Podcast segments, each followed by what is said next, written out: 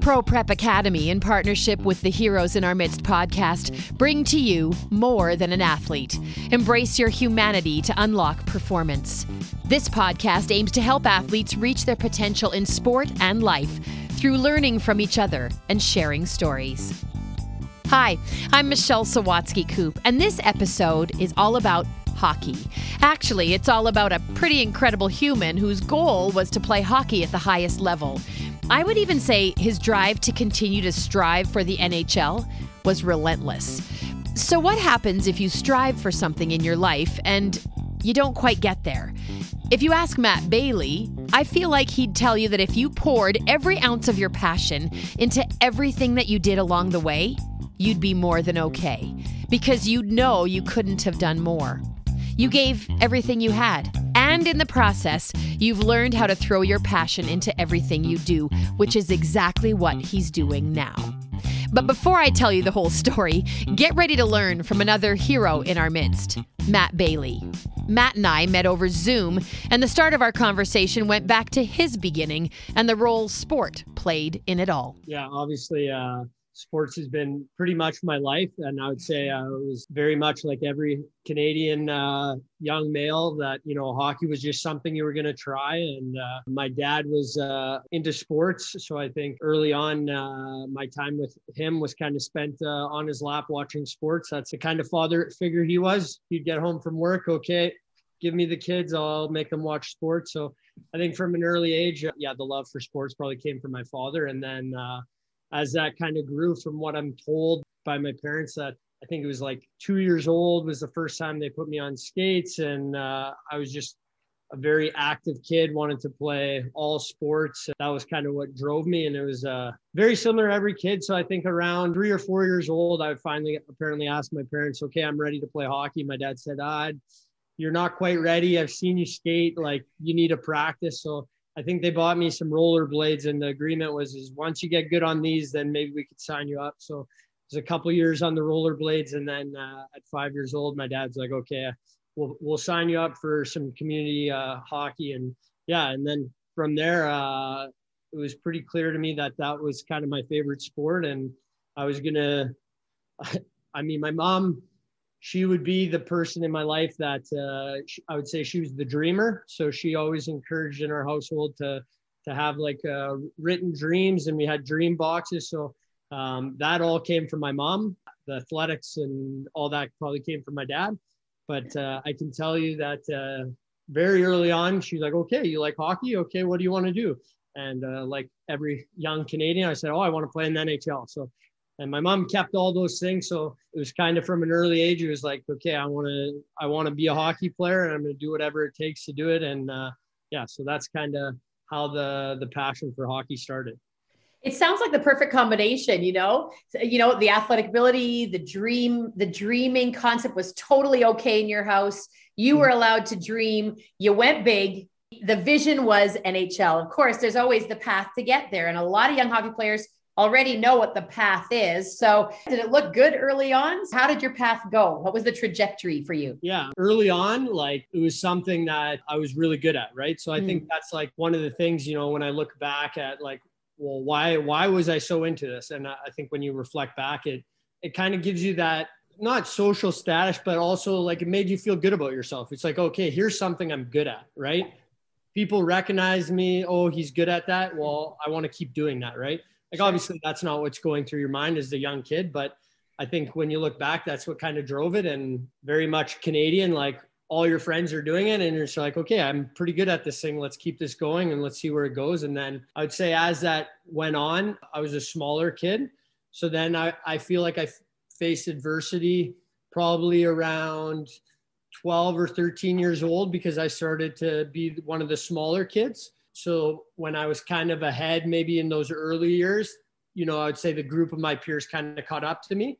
So uh, when I look back at that, that also kind of shaped who I am today. It was like, uh, okay, like I'm going to deal with this. I'm like, it's out of my control. You know, my mom's I think five foot one, and my dad's six four. So, you know, am I going to be tall? Am I going to be big? Uh, but it's out of my control. You know, I'm going to just keep doing what I love and uh, be become the best that I could at it. And the next big moment is kind of like the WHL Bantam draft. So now I'm like, you know, 13 years old. This is kind of a a big milestone for for kids to kind of okay here's the measuring stick where you at and i was still a very very small kid and i was good for my age i wasn't I wasn't the best, but uh, in the end, when I've looked back now, that was probably the best adversity I ever faced because I didn't get drafted, and I wanted that so bad. Meant so much to me, and it didn't happen.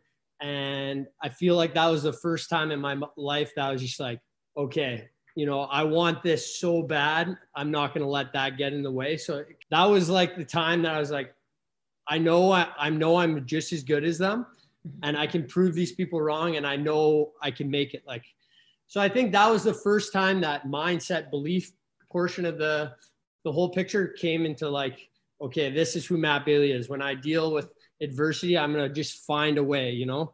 Um, so for me I think that's kind of a, a key moment in my life that uh, I went through that. I knew how I reacted to it and it kind of drove me the rest of my hockey career when anything happened. I kind of looked back to the okay you know what am i going to do now? You know what's going to keep moving me? So yeah. That's cool. Now tell me I'm, I'm sure some people listening are going how small were you? And how did you have such a resolve at that young age i don't know i don't know how i had the resolve i think it was just like i think that's kind of one of those things that like when you start finding yourself i was just like I knew how bad I wanted it. And I was like, I'm going to use this as motivation. I was, I knew like there was a good chance I was going to grow. Like I knew people in my family, they didn't go grow to like, you know, grade 11 or 12. And my dad was tall. So I was like, you know, that will come. And then uh, I ended up being like, I'm just over six feet tall. So I ended up growing. So it happened. But it, it's pretty cool because it is one of those moments that uh, really kind of shaped my identity. So I look back at that memory as yeah, pivotal point in not only Matt Bailey, the hockey player, but Matt Bailey, the person. For sure. So, what does a kid do when they don't get drafted at that age? Where do you go? What's the recourse? How did you keep pushing? The thing is, is like in hockey, everyone you know grows at different times, and uh, at the end of the day, it's like how good are you going to be when you're you know 20 years old? You know, like everyone gets to that at a different way. You know, some kids are more pro ready or more ready to make those jumps to junior at uh, different times, and everyone's development's different. So, what I've always told, uh, you know, kids or families that I've ever talked to, and what my parents told me is just like, you just got to find a way to make it to that next level. Like, hmm. what are you doing? Are you outworking everyone? Like, what are you, what are you going to do? And then I think the biggest thing is just the belief that you'll find a way at the end of the day, it just comes down to like, do you want, how bad do you want it? How much are you willing to give up? And do you really believe you can find a way to get there? So for me, it was like, I think that's one of the things I'm most proud of is I'm, you know, very optimistic person that, you know, I might not have the answer today or it might be a bad day, uh, but I'm gonna I'm gonna figure it out. You know, like I think that uh, that mindset kind of helped me in my hockey career. That I just I believed if if I surrounded myself with uh, the right people, like people like uh, uh, Leslie Toogood and uh, Jeff Wood and the AJ Zieglins and all these trainers and Dave Camerons and all these skating coaches. I've had so many real great people in my life, so many good coaches um, that gave me great advice. And I just surrounded myself and came from two uh, amazing parents that just gave me all the support that I needed. And yeah, really never pushed me. It was all me. Like the drive always came from me, but uh, yeah, gave me absolutely every opportunity to chase my dream. So I owe a lot of it to, to my parents and uh, the team of people I had like beside me. Yeah, even from the people you listed. I mean, you're talking about your, you know, your mental health and, and your physical stuff off the ice too. And I think that's getting better and better. I think that's more, you know, young players and families are more aware and there are more opportunities for that. But um, was that unique? Like, what what age were you when you figured I got to take care of every side of me, mentally, physically, obviously on the ice, skills and all that? Can you remember like how old you were when you maybe even started talking about mental wellness and sports psychology and doing that kind of thing on top of your game? So I'd say the the physical aspect probably came first, but uh, I would say right around that same time of like that Bantam draft. So I would say around 13 years old, I started working with a trainer. I'd say 13, I started working with a trainer. And uh, I always went to these uh, skating camps, uh, Edge of Excellence. It was the, the top skating camp kind of at the time. This is kind of a funny story, but it just shows how bad I wanted it. There's this really cool uh, video that they were promoting. It was going to be kind of like the a hockey academy. It was called the Pursuit of Excellence. And uh, for whatever reason, that marketing pitch on this little 13 inch TV that they had at that camp, it sold me so bad. And I never wanted anything more in my life. So it was around that age. I'd already been working with like a trainer. I was like, okay, I want this. And I remember, you know, being 13 years old and asking your parents, you know, hey, can I move to Kelowna to go to this camp and or go to this, you know, program which was 10 months long. You had to move away from home. You'd be on the ice every day, working with strength coach, and then they were already working in the mindset piece. Like David Roy was uh, very much into that, you know, building people, not just hockey players. So I think that was kind of what sold my mom on it. So uh, in my household, my mom would kind of coach us on how to sell my dad. So she said the best way to get your dad to let you go, because I had my mom convinced, she's like, okay, this kid wants it. So I remember she's like, okay, you're going to go up to your room and write 50 reasons why you want this. So I had to write out the 50 reasons why this would be, you know, so good for my development. And yeah, in the end, uh, it took my mom and my grandma to convince my dad that this kid really wants it. Why are we going to deny him? So uh, yeah, ended up that was kind of the next big growing up and stepping stone in my hockey career because uh, when I look back at that, it was the first time you know you leave home. Now you're living in someone else's house. You realize that not every family is like your family. Parents are different. Not everyone parents the same.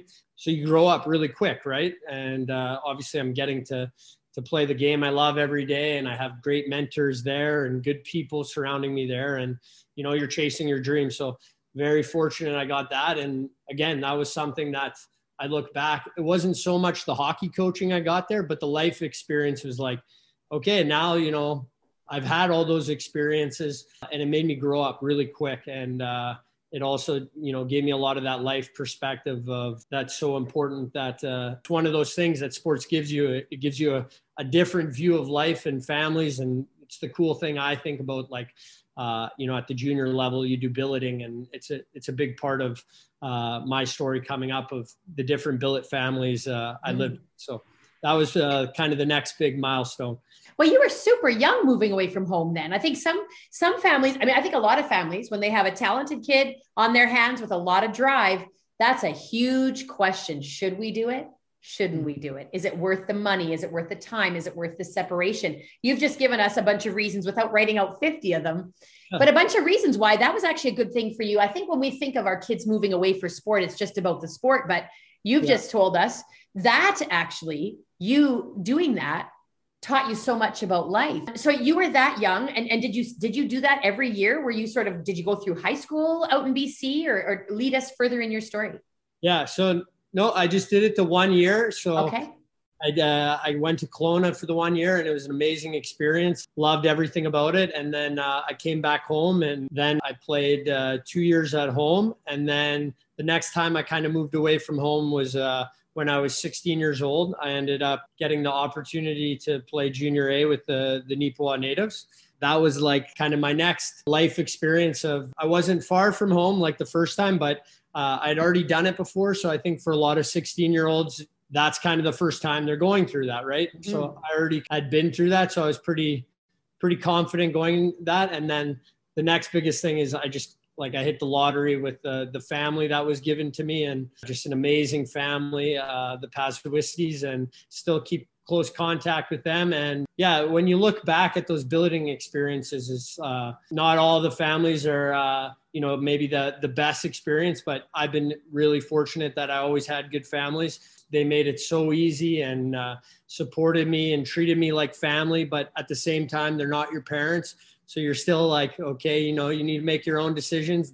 They care about you but they're not your parents which is nice. After that then i actually uh, went to the, us so then i played uh, for the tri-city americans. So this was obviously farther from home.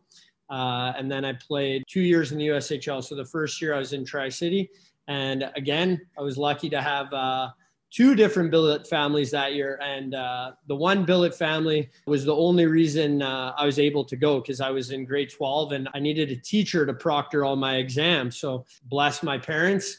They did their homework and talked to the team and figured out how can we make sure that you know Matt's gonna uh, graduate and get his schooling done. And if you look into the mind at uh, you know a hockey player at that age, let's just say uh, hockey's first, school second so I think that also was like a big learning experience and probably hard on my parents because they had to do some, uh, hey, Matt, uh, are you doing your assignments? Are you getting that done? So that was also a challenge, but uh, yeah, they they willed it into existence. My parents did a lot of work to make that happen, and uh, yeah, I had a really good experience playing there. And then the next year, I I went to Sioux Falls, and again, just an, another amazing family and they were so good to me. And it was like this family had uh, two young kids and it was they were a bit younger than me but it was like they were like brother and sister to me and they treated me so well. And uh, just such a great organization sioux falls great town uh, close to home. And uh, at that point in my hockey career i'd already knew i committed to play for the University of Anchorage, Alaska. So I was kind of rounding out my game with uh, the plan of going there uh, when I was 19. So up until that point, I, it was cool because you know I'm playing uh, high level hockey uh, in the USHL. I had lived with four different families. Now I've seen you know four different families, how they raise their kids, what's important. Do they have family dinner together? You know how do they do that? How do they parent? Um, I've got many different coaches. I've learned their coaching styles. Uh, and uh, yeah, just all those experiences uh, really kind of shaped me. And also living in the US, you know, you're living in a different country. And so all those things were really cool. And now I've already like started seeing a lot of the world and I'm mm-hmm. only uh, 17 years old. So it's been uh, pretty cool up until that point. Okay. So you're, you're doing all this moving around. Were you, was there ever a moment where you went, hmm, is this hockey worth it? Maybe I could just be a normal kid, you know, be in one high school, graduate with my buddies, that kind of thing. Or was that already kind of not happening in terms of how young you were when you started to do all your moving? I think that just like because I moved away so early, that just kind of like all my friends and family, like, okay, Matt's, you know, Matt's going for this hockey thing. Like, this yeah. is what it's going to be. Like, again, like lucky to have such good friends and family and even my high school to be able to accom- accommodate and you know work with me to make sure that I did obviously graduate high school. And uh, I knew when I got like would come home like I missed my friend group and stuff but it was just all part of the process. I knew it was like something that I had to do to to keep pushing me in my hockey journey to to keep making it to that next level. I love it. Okay, so in every sport, there comes a time where the dream is always there, the dream's there, but there sort of comes a time in sport where are you still on the path to that end goal? Like mm-hmm. so in hockey, sometimes you know you you see a kid and they go, "Oh, well, that kid is now playing junior this long, yeah, NHL's kind of out of the picture for him. Or, right, oh, he's just going to go NCAA. Eh, NHL's not going to happen, but this is really cool. Where was that end dream? Was it still in place for you at this point? Yeah, for sure. Like that that belief that I could make it never really wavered. I was never like the best of my age group almost at any time. I would say, you know, maybe from five till seven years old, I was. But then from that point on, you know, I was always good, but I wasn't the best, right? So, and I was never the most uh, talented kid. I was just one of those kids that wouldn't be denied, you know, like I wanted it more. I was willing to to do anything that anyone told me that you know they thought I needed to be doing.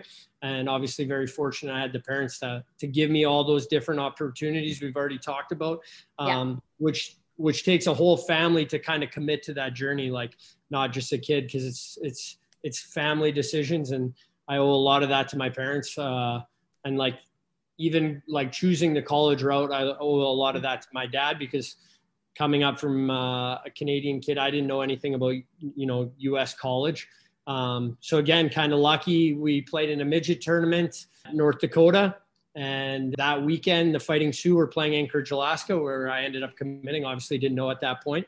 And naive Matt Bailey was like, "Oh wow, like this North Dakota Fighting Sioux, like this is the coolest hockey experience ever. This is what college hockey is like.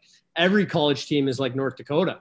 Obviously, not true. So then, when you know a couple years down the road, when Anchorage, Alaska came and said, "Hey, we'll offer you a full scholarship," I'm like, "Oh, I actually like saw you guys play," and I was just like, "Yeah." And you know, obviously, my dad did a lot of due diligence, and we figured for me, it was like I wasn't going to be that kid that was. Uh, good enough to dominate at 16, 17 year old uh, in the dub. And I probably wasn't going to be ready to play pro hockey at 18. You know, I'm 16 years old when we're making kind of this, this decision to choose the college route. So I was lucky enough to, to get a full scholarship offer when I was 16, which I would say is younger than most. For me, it was like, okay, like this is, this college thing's cool. I get more time to develop. Uh, my parents loved that I was going to get my education. That was important to them. Yeah, this this sounds good. So I committed to them, and that's when I knew I was going to be playing college hockey. So that was kind of how that decision came about. Uh, and you know what, what I'm hearing all the time is that the hard work never left you, and the drive never left you, and that taking that next step forward was always a part of who you are, which obviously must have made you a leader on your team. Um, and, and, were you playing the same position all the way through your hockey career? Yeah, I mean, I was always a forward. I would like yeah. mostly was uh, playing center. I played uh, kind of later in my career. I played a lot of wing too, but I would say I was mostly a center. But definitely, I accredit where I got to was definitely all my like belief that I could figure it out and yeah. my work ethic. So it's pretty cool that I made it as far as I did because uh, I think I became the best hockey player I could. Let's just say I, I gave it everything I had. I love that. So, so Alaska, Jeepers. Not a lot of people even get to Alaska ever in their life. So take us to Alaska, and then uh, what happened after that? Anchorage, Alaska. It's funny when you tell people that. It's always like Anchorage, like that's so far, and uh, couldn't say enough good things about the city of Anchorage. Loved that, loved it there such a beautiful city. If you love the outdoors, it's just heaven there. Uh, all the fishing, hiking, snowboarding, anything like outdoorsy, like that's like a top destination. And then from uh, the whole experience side of it, obviously it was huge that uh, I earned a a bachelor's degree in marketing and uh, obviously got uh, the opportunity to develop four years and kind of round out as not only as a hockey player but as a person and take that next step for me which was big was uh, i would say in high school and all throughout high school school was definitely secondary but uh, i kind of found the the academic side and trying to be excellent at everything in my life in college it was like i think around my sophomore years like okay, you know, always taking the easy route and the quickest way to do things, you know, I'm starting to realize it was actually causing me more work than just doing it the right way the first time. So from a, you know, a personal development, that was kind of where I took those next steps as a person and uh, ended up uh,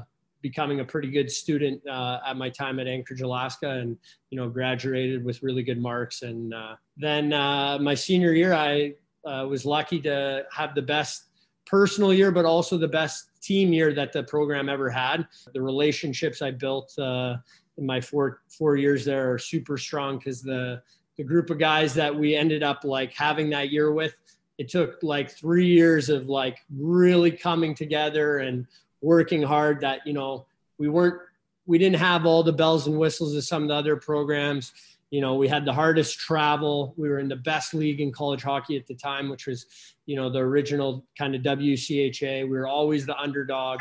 And, uh, you know, to me, I kind of always saw myself as underdog. So then you have a group of guys that are also underdogs. It's like, okay, what do we want to do? You know, we have four years to kind of figure this out. So I was super lucky that uh, kind of my, uh, my my class of guys uh, we we were really talented but also just did everything together and it in our senior year, it kind of all kind of paid off for a bunch of us. And yeah, we, we had a fantastic year. We made the final five. It was the first time I think the team had ever had a winning record. And uh, I uh, was able to earn an NHL contract, which was all, obviously the goal from a young age, and uh, sign with the Anaheim Ducks. So I knew at that point that uh, I was going to get uh, another chance at that the next level, and uh, so yeah, that was a pretty cool time in my life where I I really grew as a person. Wow! So when you sign with an NHL team and that moment happens, what was the moment for you?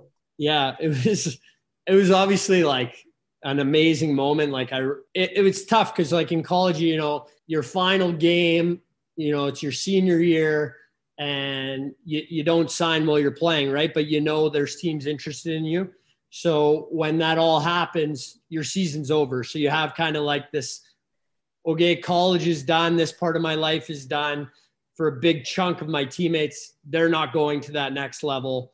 Uh, and then obviously just absolute joy and happiness that you know you are and uh, you got this amazing opportunity and it's kind of like your life you know goal and it's kind of it's it's happening at least you're taking that next step so i remember it was it was bittersweet but obviously just tons of excitement i remember sitting in a restaurant with my parents after the game once things calmed down and we knew we knew I'd be signing. I had a couple offers and that I was going to get an NHL contract. And yeah, it was just a pretty cool, special moment with my parents that uh, kind of all the hard work that I had done and all the money, time, and effort they put is like, okay, this was all kind of worth it. You're, you know, you've made it this far. And plus, you know, yeah, you, you graduated and you did all this, like good for you. So it was kind of validating at that point that like, uh, yeah, it was all kind of worth it. I think as most people know, even if we don't play hockey or, you know, I'm, I'm not in the hockey world a whole lot, but I, I do know that you can sign an NHL contract and doesn't mean you're going to be on TV the very next week and uh, playing and Ron MacLean's going to be talking about you. Yeah. So, what happened? What was the path for you? Plus, this path already is different than some others, right? I mean, some young phenoms at 16, we hear them are, you know, getting drafted and all this stuff. And now you've gone the college route, you've taken this path, it's really gone well. The experiences and life experiences are great.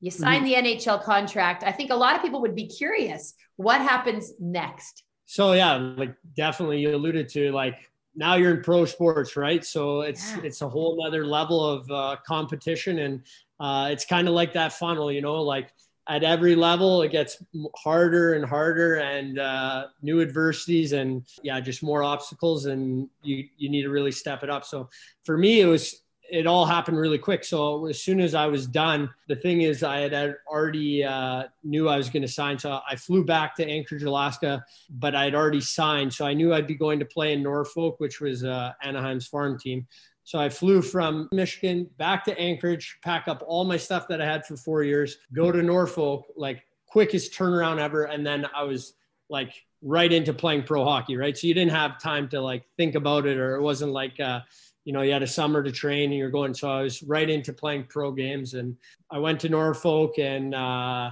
yeah, had a really good experience. Went to a good team. We were very close to the playoff line, and we played i think i played four or five games that we needed to play to make the playoffs we made the playoffs had a good run you know i was playing lots was a big part of the team so we i think we won one round and then we lost in st john's so then i had like that first like okay this is what the ahl is like okay like now i have this new measuring stick okay you know, I've played some games. I know what it's going to take. But like you said, like now this is like, okay, just because you signed an NHL deal doesn't mean you're going to play NHL games. Right. Now you're just a part, you know, you're just one of many guys that, you know, now you got to earn it again, right? It's like restarting. Now you have a whole new coaching staff, management, a GM, an NHL head coach, a AHL head coach that you all have to impress and I was in a draft pick, right? So, you know, they have all their draft picks and you're kind of a free agent. So you have kind of another layer of you really got to wow them. Yeah, coming into that first American League year, you know, I felt very confident that I was kind of ready. Then that season probably was one of the tougher seasons I ever had. Like I started the year really well, but I think at that pro level, this is the case where that final kind of happens. Like maybe you were the best player your whole career up to that point.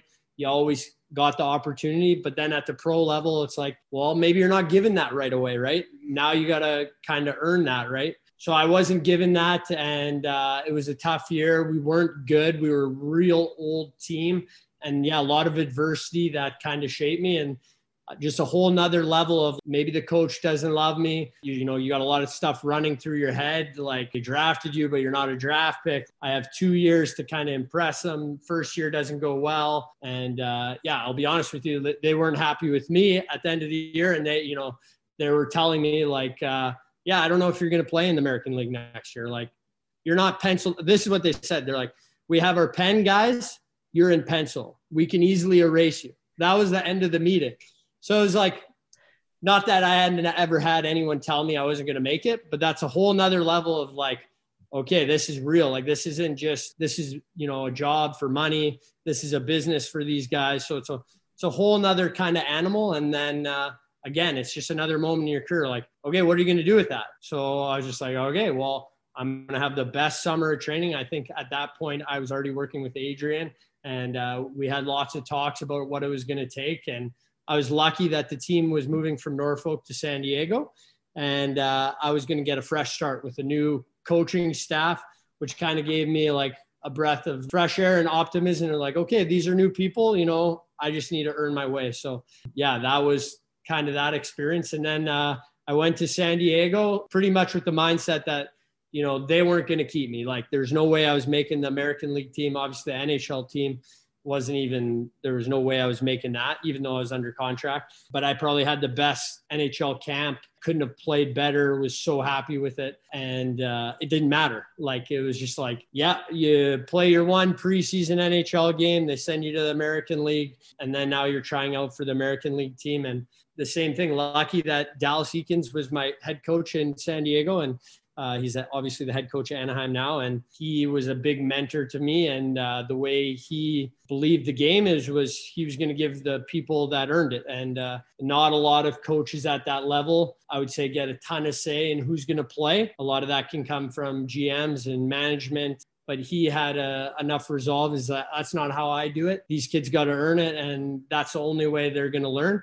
So I was lucky that that kind of bought me enough time to really earn his trust. And it ended up being a, an amazing season for me. And kind of another part to that story was uh, I had a, probably my worst hockey injury that year, which actually changed the whole organization's mind that uh, who Matt Bailey was. So I ended up having I got a big elbow and I broke broke my jaw in like three different spots, uh, multiple face fractures, hairline fracture in my neck. So it was pretty traumatic, but uh, luckily I came back and no one kind of expected me to play anymore that season. So that happened around Christmas time. Yeah, lucky that I had no head issues and I was actually able to to return in six weeks, like two days after they took the all the wires out of my jaw. And uh, that was kind of the turning point in my pro career where, you know, they're like, wow, this kid, like, you know, he wanted it. He did everything. He came back. And then that gave me that opportunity to, I think the other thing with the pro game is sometimes you're good enough, but you don't get that opportunity. Sometimes you need luck. So there's a couple injuries. I was coming back. I, you know, showed everyone that, you know, I was resilient. I wanted it, and I took advantage of guys being injured, and I earned my my stripes at that level. And uh, ended up playing a ton and really earning Dallas's trust and played my best hockey probably of my career. And uh, that kind of gave me that status that, okay, now he's a good pro player. And uh, that's kind of what opened up uh, further doors down the road. But that was kind of that next big uh, adversity I faced. And uh, how real the the business side of pro sports was.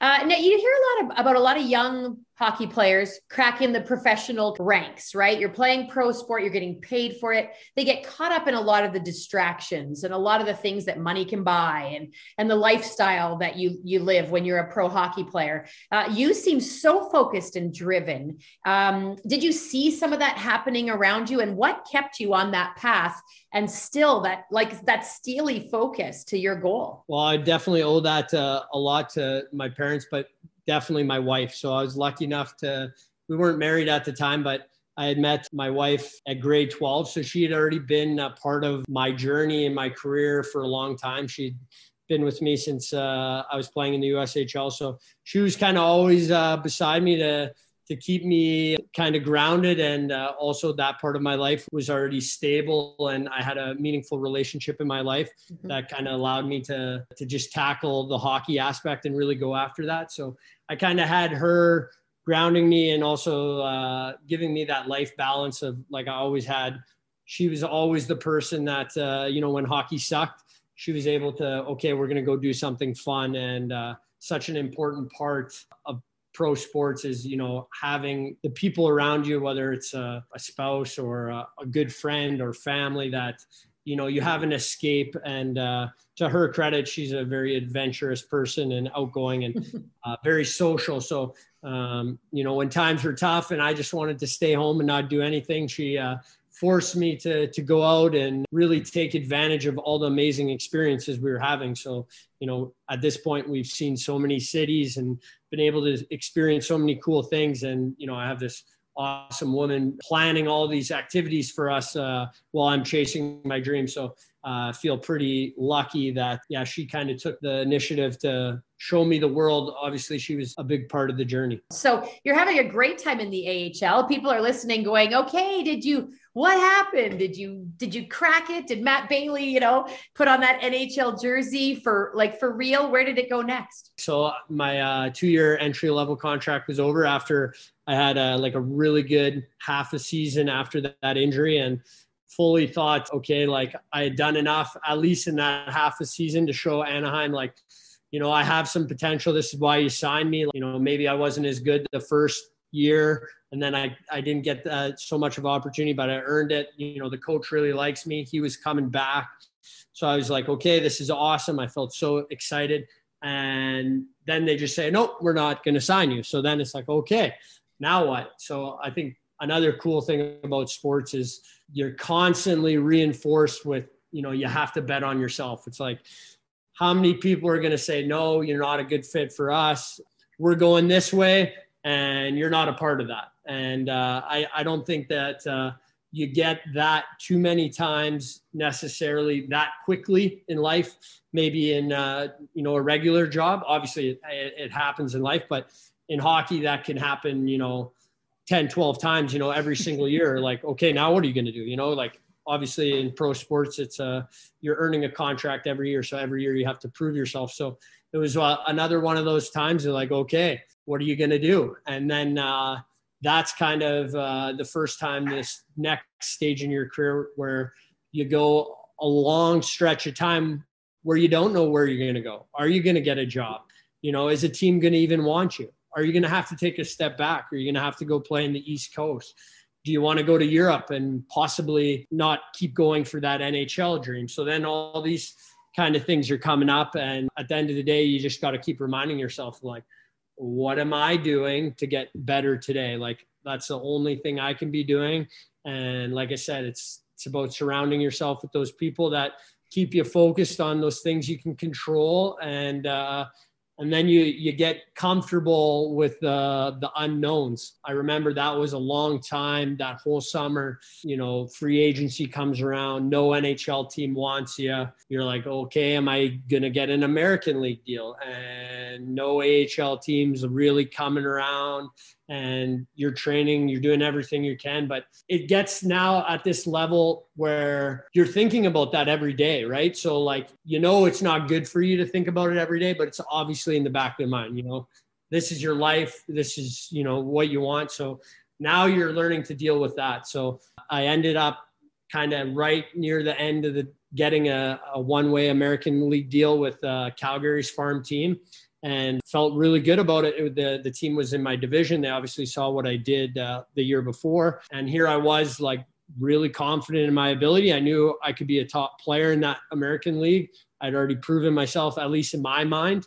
So I was like, okay, perfect. I got my my my deal. I got to just go do what I've done the last two years, and then uh, you show up to camp, and it's just like you know back to square one. Got all your draft picks uh, they got all those guys you, you thought you were penned in, but you were really still penciled in.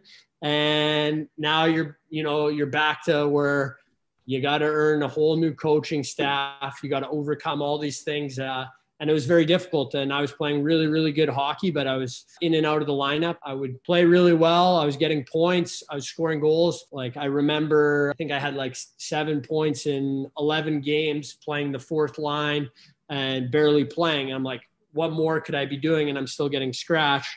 And then I, this was another big like life experience of pro sports. So then on a one way contract, but they can still send you to the East Coast, right? So even though your your money's guaranteed, but that doesn't mean your spot's there. It doesn't mean you're going to play. So then they end up sending me to the East Coast. I'd never played at that level. And I remember it's kind of a funny story. So we were going back to San Diego and we were going to have a rookie party and it was going to be like kind of a theme party so i had a fred flintstone costume shorts sandals and like a suit to go on this trip we were supposed to be gone two days and like I'm assuming, oh, I'm going back to play my old team. I'm going to play. You know, I'm doing well. They'll play me against my old team.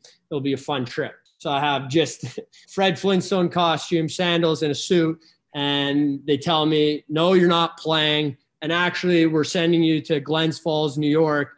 And that's all you get. Like, I was like, oh, well, am I going back to get my stuff? Like, my wife's living in Stockton. We have a place. And now I'm getting shipped across the country with a Fred Flintstone costume and having no idea when I'm going to be back. So uh, this is kind of the the the experiences in pro hockey that make you is it worth it like dealing with all this right and you know some of the unglamorous things uh, you maybe don't hear about pro sports and it's obviously a funny story. And but again then you go to a, a league where you get a chance to be an impact player and you play a lot and you do really well. Like you hope you do well. In my case i did well and you kind of fall in love with the game because you know now you're playing a lot you're doing what you love you're getting points teams winning. You know we i went to a team the coach was great good group of guys i was doing awesome.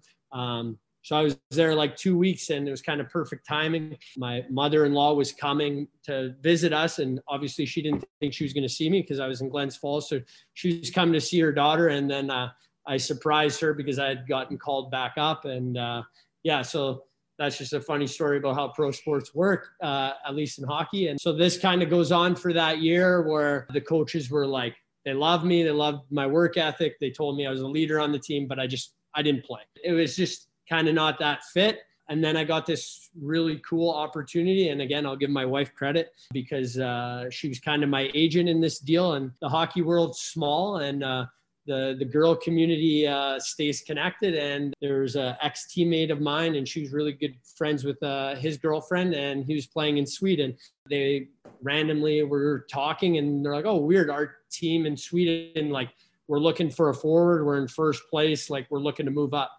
So that's how that whole opportunity came about, and uh, I had to evaluate in a very short period of time, like, okay, you know, do I break my contract and go over to Europe and pursue this opportunity? Or do I kind of keep sticking it out and not really get played and then be in the same spot I was, you know, where are you going to get a contract again? Right.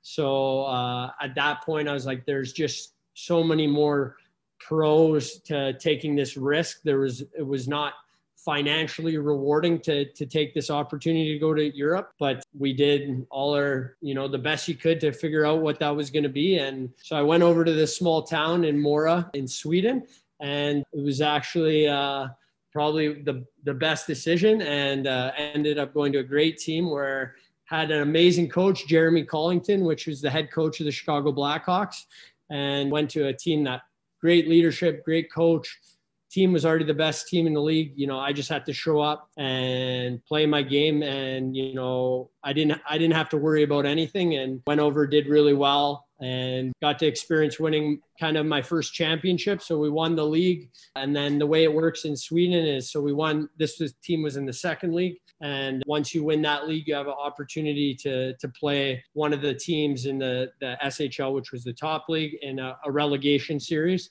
So we had to play uh, in a best of seven series versus Leksand, which uh, would be Mora's like big bad brother, uh, which was just down the road, an hour and away.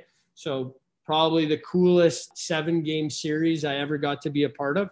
And uh, we ended up winning, and that kind of allowed me to take a back door into playing in one of the best European leagues uh, there was. And uh, that's how I kind of got my start in Europe. How many years did you play in Europe? And was this now your decision that the NHL wasn't going to happen for you, but this was going to be a great way to, to finish out your career? I would say in the back of my mind, I was like, I had seen a few instances where, you know, guys had gone over to Europe, you know, just weren't getting that chance in American League, did really well, and were able to kind of come back and get a second chance.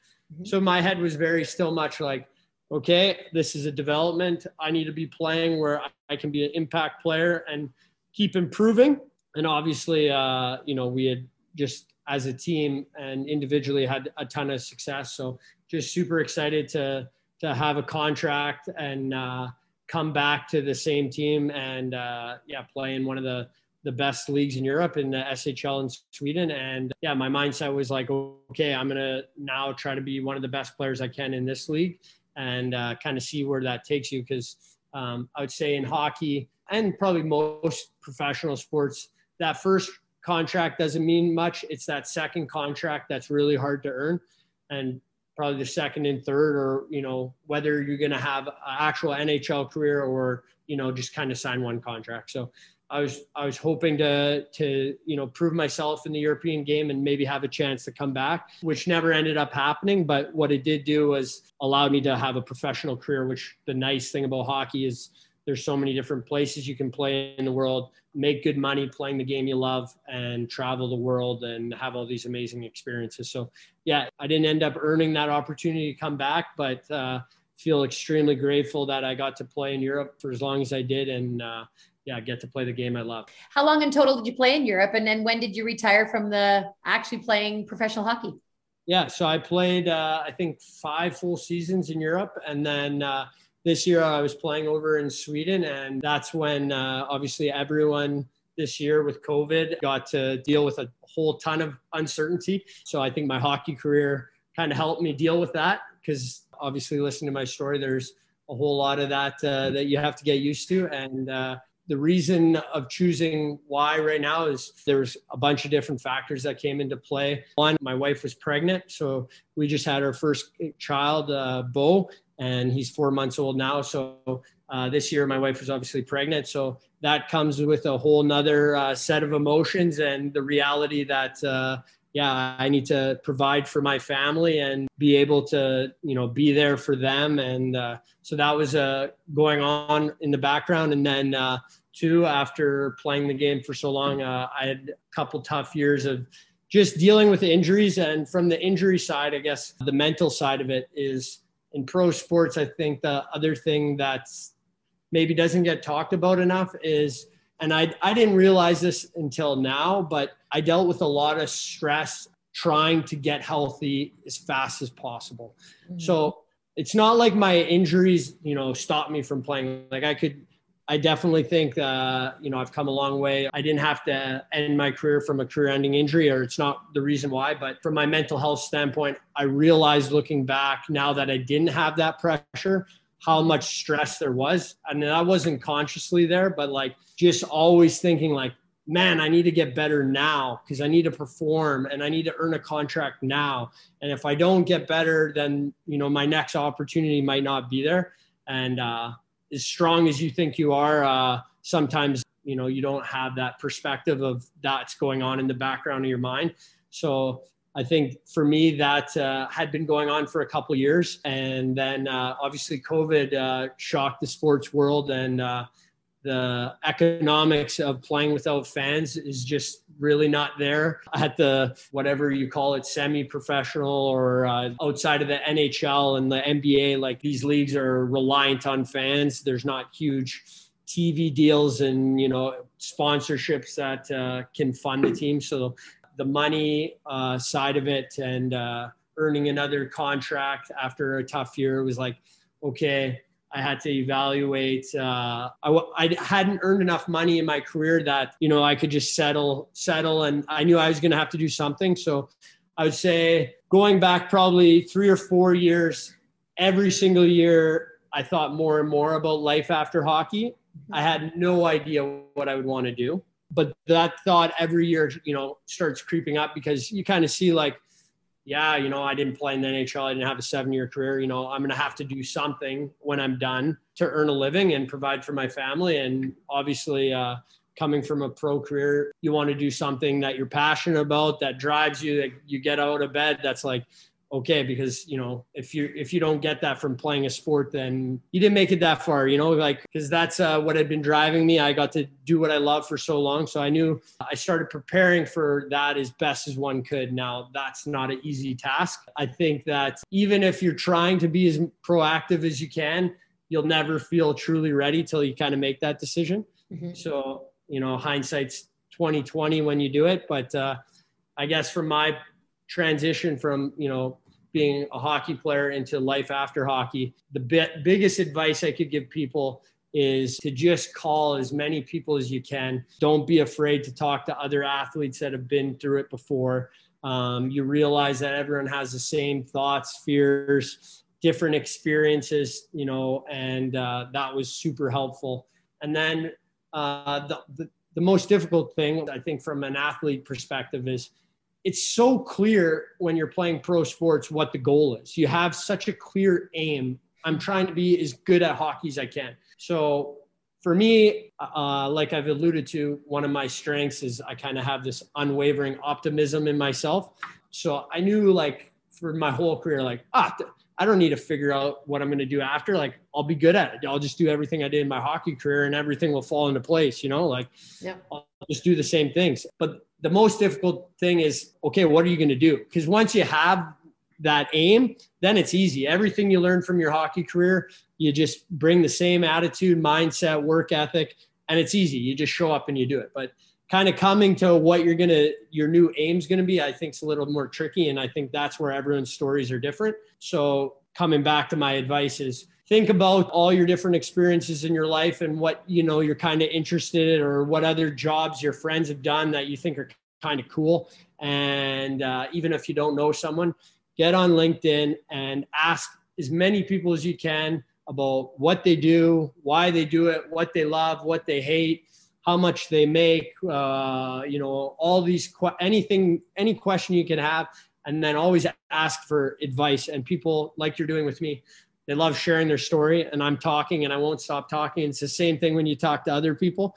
Uh, so you get amazing advice, and then uh, your aim starts getting narrowed down and down and down. And then uh, for me, in my case, uh, I realized I kind of narrowed it down to two kind of things that I was interested in, and one was wealth management, and the other one was kind of uh, commercial real estate, uh, like loan origination, because I had a, a, couple buddies be really successful in that. And both of those were extremely entrepreneurial, client facing, tons of autonomy. It was very much, you know, if you put in the work, you were going to get rewarded. You weren't limited on, you know, your earning potential. And that's what kind of got me into those. So then when I was talking to people in those fields, uh, what I realized kind of organically was I was really, really good at talking to people in wealth management. Uh, I could ask them really good questions. I could relate to what their job, what they do, what it was all about. And uh, for me, uh, I would say a lot of my hockey friends just assumed I was going to be a hockey coach. And the reality about being a hockey coach, uh, sorry, all you hockey coaches out there, but uh, it's worse hours, worse job security, worse pay, and the same lifestyle.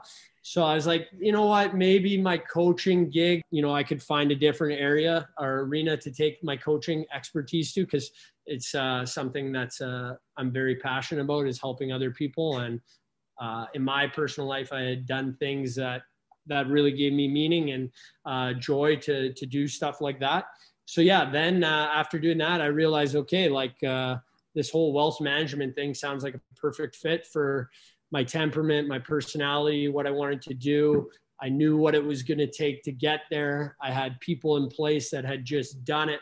And then just like that, now I have an aim again, right? Mm. So you go from not having something, now I have an aim, and I'm speaking like I've already done it. I'm only, uh, you know, five months into this journey, so I'm kind of speaking, uh, speaking probably a little too soon, but uh, in my experience, short little experience, that was the case for me. Once I had that aim, it was just like boom, uh, the athlete in me just came out and everything fell into place. And I had lots of things that I needed to be doing. And then the second piece of advice for me, and uh, this wasn't the same for maybe all hockey players, but my love for working out and fitness was, you know, a big part of uh, who I was.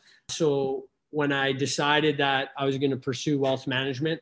I never stopped training like I was training for hockey, which there's multiple reasons why. Like one, I wanted to just be healthy to do what I love and enjoy that, but it also just gave me that continuity and that meaning and purpose that you know my old life had given me.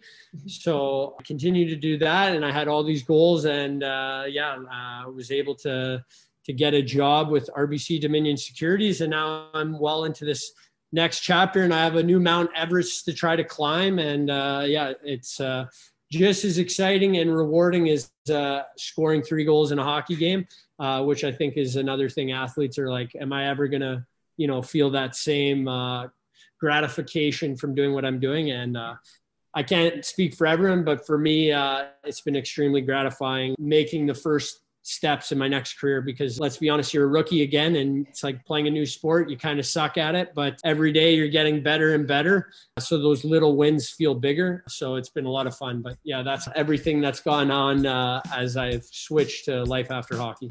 Yeah, wow. You know, you've summed that up really well and you've transitioned us right into what you're doing now. And what stands out for me is even when you were in Europe, you just kept thinking, I'm going to prove myself to get back. And then when you didn't get back, you still proved yourself to the end of your career. And now you're right back there. I think some people listening are sort of exhausted from that first climb up the up the mountain. And now, you know, you talk many times though about how you were back at the beginning, right? Every league you get to, every next level you get to. But I think being able to accept that and to know what it takes to keep to start climbing again. I think you've given us great advice. And I think not being too proud to ask the questions, not being too proud to say, yeah, I'm at square one.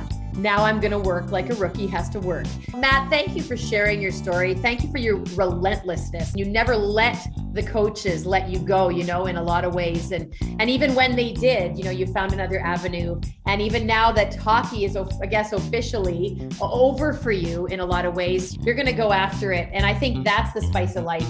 And that keeps all of us going and gives a lot of people listening today encouragement that there's always the next step. There's always another door and there's always something else to go for. More more championships to be won, no matter what that looks like. Congrats on all of it. I hope my story resonated with some people and I just want to leave you with that never stop believing in yourself and have that unwavering optimism that you'll figure it out. And uh, I think just that alone uh, will get you far in this life.